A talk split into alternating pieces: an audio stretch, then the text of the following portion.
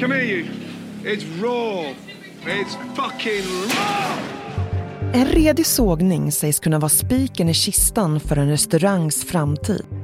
Men stämmer det verkligen? Hur mycket makt har en krogrecensent? Sverige har för första gången fått en eh, trestjärnig krog. Och varför är det så stort hemlighetsmakeri?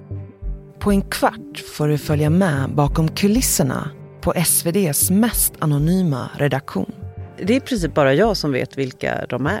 Det är fredag den 27 oktober. Det här är dagens story från Svenska Dagbladet. Med mig, Julia Vreus.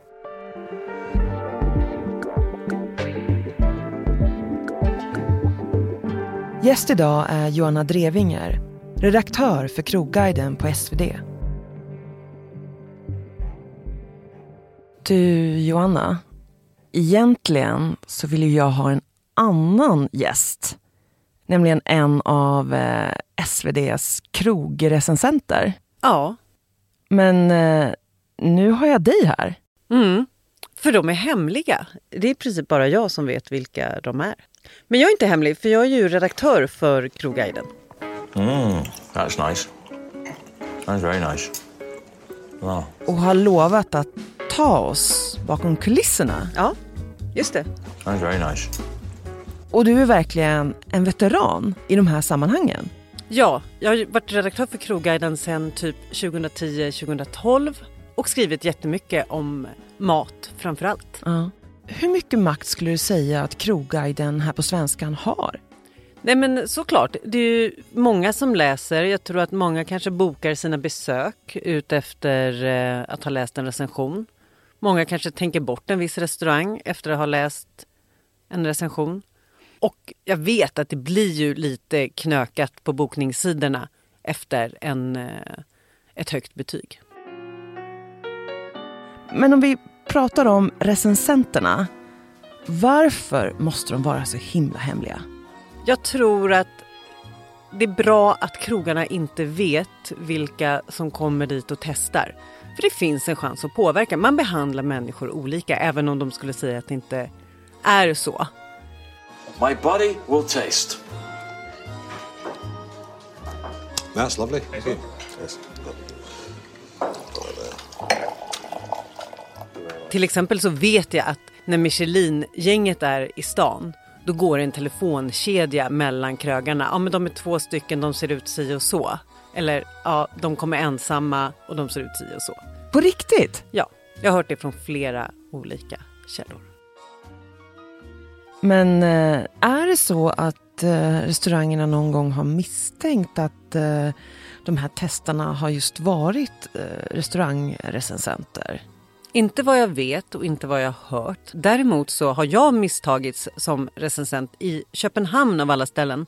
Jag hade bokat en restaurang i min privata mejladress. Men de hade uppenbarligen googlat och sett att jag var redaktör för Krogguiden och ville ha in mig i köket och bjuda på bubbel och jag tackade naturligtvis nej till allt och var ganska obekväm. Ja. Men eh, hur bedömer de här testarna en krog? Varje krog testas vid två olika tillfällen av två olika sällskap. Alltså det här är superseriöst. Det finns en betygsnyckel med ett poängsystem där mat väger allra tyngst, naturligtvis, för det är ju ändå huvudsaken. Men där också miljö, inklusive toalett eh, och ljudnivå, ljus bedöms. Sen dryck och service naturligtvis. Och någonstans så kokar det ju ner till en eh, helhetsbedömning. Är det härligt att gå och äta på den här krogen?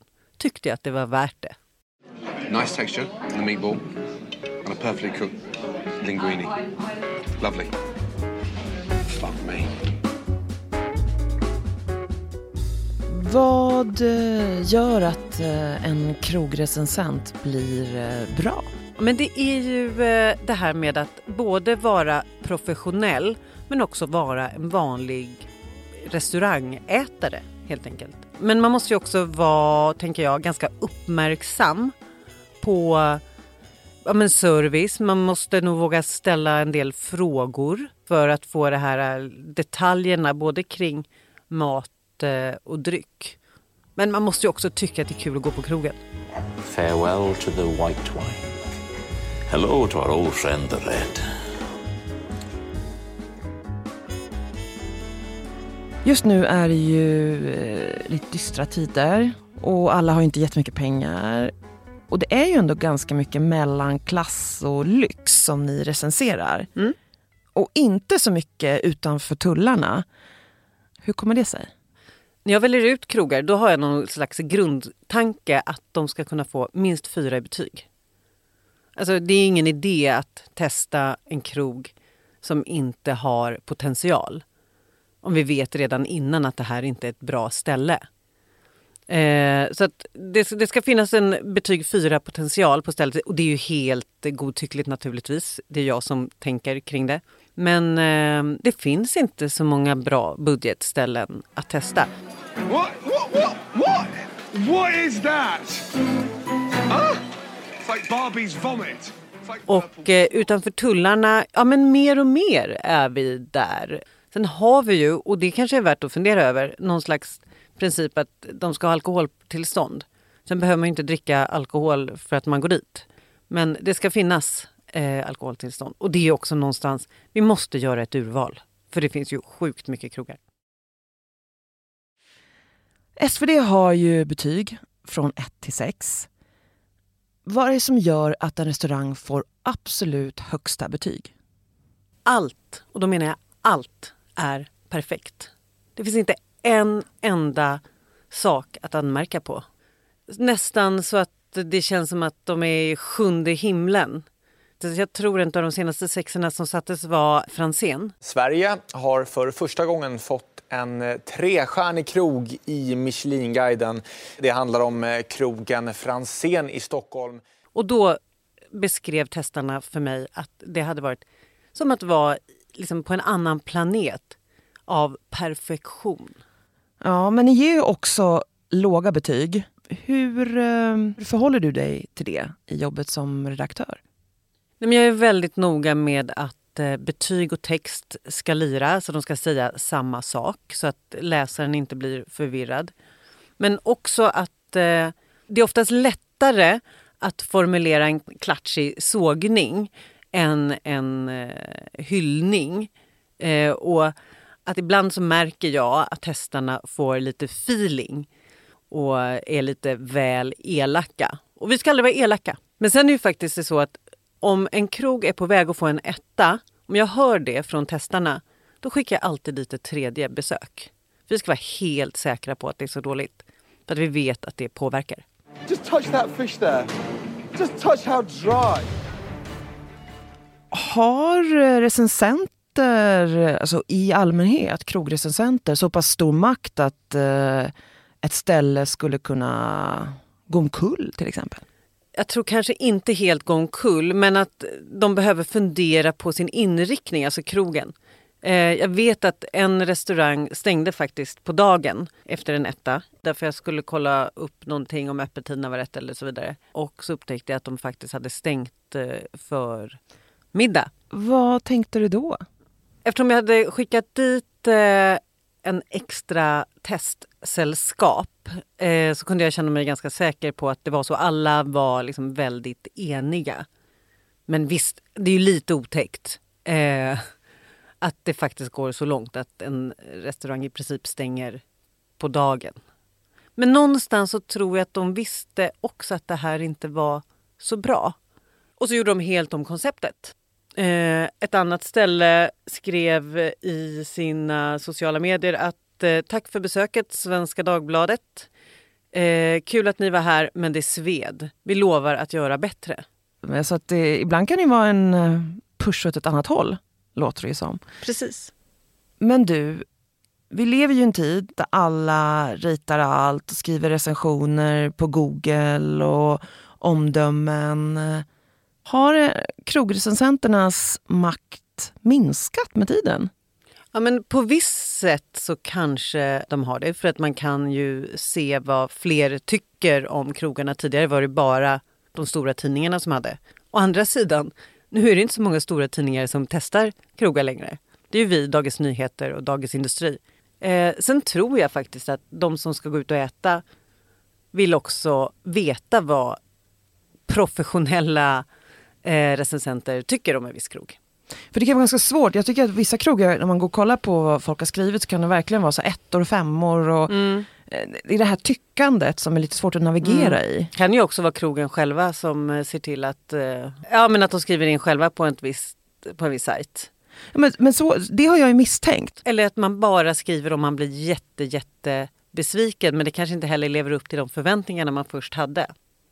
Men precis, det där är svårt. Det kanske Mm. bara gör att ni faktiskt blir än viktigare. Ja, men jag, tror, jag tror nog det. För att det är också en hel text. De ser varför eh, recensenterna gav det betyget som de faktiskt gjorde. Det motiveras ju på nästan 4 000 tecken, en hel sida. Som redaktör för eh, SvD Krogguiden så har du ju fingret i luften. Och du vet vart vindarna blåser. Så jag skulle vilja avsluta med en liten eh, trendspaning med tre snabba frågor. Mm. Är det okej? Absolut. Vad är den mest uttjatade krogtrenden 2023? Ja, men jag måste säga mellanrätter. Men inte för att jag kanske är så trött på mellanrätter utan för att folk gnäller så mycket på dem. Vad tror du om krogåret 2024? Men tyvärr så tror jag att vi kommer se en del konkurser på grund av den konjunktur vi är i just nu. Också stramare öppettider. Det är få krogar som kommer ha möjlighet att hålla öppet från frukost till sen kväll som vi har sett mycket de senaste åren. Vad blir nästa stora grej på restaurang? Jag tror budgetkrogar. Bra ställen där man kan äta en bit mat som inte kostar skjortan men man får det man betalar för med någon bra dryck till. Men så hoppas jag också på att det kommer fler kök till Sverige. Alltså från andra länder, att svenskarna vågar gå på annat än franska bistros eller eh, italienska pizzaställen eller det här bara allmänt svala, lite moderna, snygga. Gud ja, men jag skulle vilja äta typ på en restaurang med bara gröt. Det tycker jag kanske finns redan. Eh, nej, det finns det nog inte. Och lite svårt att se en marknad för det. Men absolut, någon kan ju testa. Ja. Någon kan testa. Ja. Om, om du helt fick drömma fritt, vad skulle du känna så här, det här skulle vara ett galet kul koncept? Men inte kanske galet. Men jag var i London nyligen och åt på en sån otroligt bra persisk restaurang. Det var ja, men det här klassiska, eh, lysrör i taket och lite smutsiga dukar. Och, men brödet bakades i lokalen och det var fullt hela tiden. Det var alla typer av människor som kom och gick. Eh, fler sådana ställen. Jättetack Johanna Drevinger för att du är eh, här hos mig idag och pratar om det här. Tack så mycket.